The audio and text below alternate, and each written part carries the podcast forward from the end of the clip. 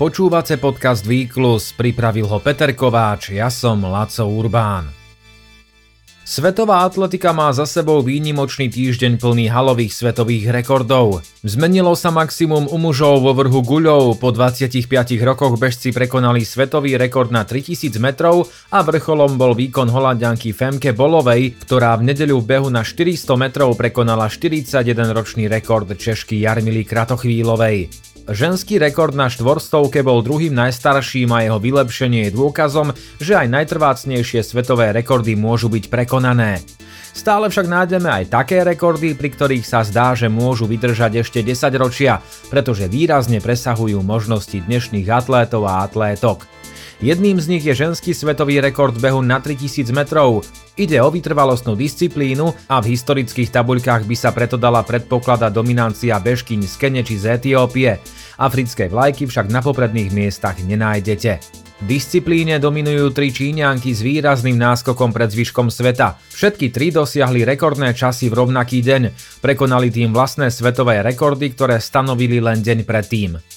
Všetko sa to odohrávalo v roku 1993 a Číňanky, ktoré sa z ničoho nič zjavili na bežeckej scéne, zrazu porážali dovtedajšiu svetovú elitu so 100-metrovým náskokom.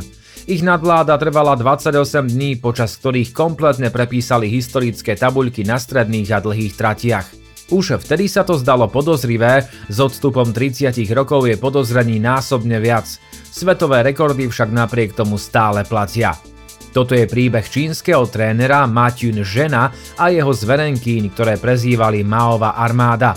Príbeh o dopingu, psychickom a fyzickom týraní, o drastických tréningoch a nadľudských atletických výkonoch. Do roku 1993 nezískala čínska bežkyňa na vrcholnom podujatí žiadnu medailu a vo svete behu Čína nič neznamenala. V zasnežených horách na severe krajiny však početná skupina dievčat tvrdo pracovala na tom, aby sa to zmenilo. Nie postupne, ale radikálne. Rovnako radikálne ako metódy trénera Matyun Žena, bývalého vojaka čínskej ľudovej oslobodzovacej armády a neskôr väzenského dozorcu. Tun Zhen začal s trénovaním na odľahlej vidieckej základnej škole, no vďaka prísnym a nekonvenčným tréningovým metódam sa dostal do širšieho povedomia. Od zverenkyň žiadal extrémne tréningové dávky, denne behali viac ako 40 kilometrov, plne kontroloval ich športový aj spoločenský život a súčasťou toho, čo mu hovoril disciplína, bola aj prísna diéta vrátane pitia tajného elixíru, ktorý pomáhal k rýchlejšiemu zotaveniu. Podľa špekulácií, ku ktorým prispieval aj samotný tréner, mal elixír obsahovať prípravky z tradičnej čínskej medicíny na podporu vytrvalosti a rýchlosti. Hovorilo sa o krvi z korytnačiek, o hubách, ktoré vyrastali z húseníc či o vývaroch z koží osla. Drastický tréningový výcvik podobný vojenskému absolvovali desiatky dievčat, často nevzdelaných a z chudobných pomerov a vďaka početnej základni si tréner vyberal najtalentovanejšie – Práve oni mali v najbližších týždňoch ohúriť športový svet, čo sa im podarilo nebývalým spôsobom. Atletické majstrovstvá sveta sa v roku 1993 konali v nemeckom Štutgarte a neznáme čínske bežkyne úplne ovládli stredné a dlhé trate. Prvé víťazstvo prišlo v behu na 1500 metrov, na 10 000 metrov získali zlato a striebro a v behu na 3000 metrov dokonca všetky tri medaily. Na všetkých tratiach zvíťazili tak dominantne, že okamžite vzbudili podozrenie u fanúšikov. Pri oslavných kolách na atletickej dráhe preto namiesto aplauzu museli počúvať z tribún posmešky. Zákonite nasledovali prvé otázky na doping, tréner Tun Žento však rezolútne odmietol a reagoval, že ani nevie o čo ide. Argumentoval disciplínou a tvrdou prácou a pripravoval sa na nasledujúce dni, keď mali jeho zverenkyne, v tom čase už pomenované ako Maová armáda, zažiť kariérny vrchol. V záplave nadľudských výkonov a svetových rekordov, ktoré priniesli najbližšie dni, najviac vyniká príbeh 20-ročnej Wang Yun Xiaovei, dôležitej postavy aj smerom k udalostiam, ktoré nasledovali neskôr. Yun Xiaová najprv 8. septembra o 42 sekúnd prekonala svetový rekord na 10 000 metrov, platný bol do roku 2016. O 3 dni neskôr pomohla tréningovej kolegyni k výraznému svetovému rekordu na 1500 metrov, platný do roku 2015, na ďalší deň sama vytvorila svetový rekord na 3000 metrov, pričom medzičas, ktorý dosiahla na druhom kilometri, je dodnes platným azijským rekordom. A napokon hneď na ďalší deň svoj svetový rekord z predošlého dňa na 3000 metrov opäť vylepšila na dodnes neprekonaných 8 minút 6 sekúnd a 11 stotín. V priebehu šiestich dní tak absolvovala štvoro pretekov, zabehla 4 svetové rekordy a na 1500 metrov pridala druhý najrýchlejší čas histórie. Zďaleka však nebola jediná. Za všetky štatistiky hovoria údaje strate 3000 metrov. Kým na začiatku roka 1993 figurovalo v 500 člennom zozname najlepších historických výkonov len jedno čínske meno, aj to na 468. mieste, do septembra Číňanky kompletne ovládli prvú desiatku a najlepšia trojka zostáva nezmenená dodnes. Príbeh Maovej armády sa však rýchlo začal rúcať a mohla za to aj jeho hlavná hviezda Wang Yun Xiaová. V roku 1994 sa v Číne naprieč rôznymi športmi objavilo 11 dopingových prípadov. Beškin sa v tom čase doping netýkal, no išlo o obdobie, keď sa im nedarilo tak ako pred rokom a ich výkonnosť upadla. Až na začiatku roka 1995 verejnosť prvýkrát čiastočne spoznala, akým človekom je tréner Tun Zhen. Jun Xiaová čínskym médiám oznámila, že sa spolu s ďalšími 16 bežkyňami už do Maoho tréningového kempu nevrátia. Pri takom zaobchádzaní by sme sa dopracovali k smrti citoval atlétku The Beijing Youth News. Dodala, že sa cíti emocionálne zničená a spolu s ostatnými bežkyňami boli na pokraji zbláznenia. Tréner ich navyše mal okradnúť o finančné zisky či o autá, ktoré vyhrali na majstrovstvách sveta v Nemecku a nútil ich prať či chystať mu jedlo. Detailné informácie o neľudskom a štyránskom zaobchádzaní sa objavili až v roku 1997, a to v knihe spisovateľa na voľnej nohe Zhao Yua s názvom Maová armáda. Ten uvádza, že kozmetika, dlhé vlasy či partnery boli v tábore zakázaní a fyzické či psychické týranie boli na dennom poriadku. Niektoré dievčatá museli bežať za motorkou, ku ktorej boli pripevnené lanom, od trénera počúvali urážky a museli strpieť aj fyzické tresty. Tun žen mal raz v hneve hodiť po bežkyni tehlu, prípadne byť tie, ktoré chceli opustiť tréningovú skupinu. O jeho agresívnom správaní sa vedelo. Už v polovici 80 rokov bol na základnej škole obvinený z fyzického týrania mladistvých, no pre dobré športové výsledky mu autority trest odpustili. Wang Yun Xiaová po roku 1995 pokračovala s behaním pod iným trénerom. Osobné rekordy si už nezlepšila, no kvalifikovala sa na Olympiádu do Atlanty 1996, kde vyhrala beh na 5000 metrov a na 10 tisícke získala striebro.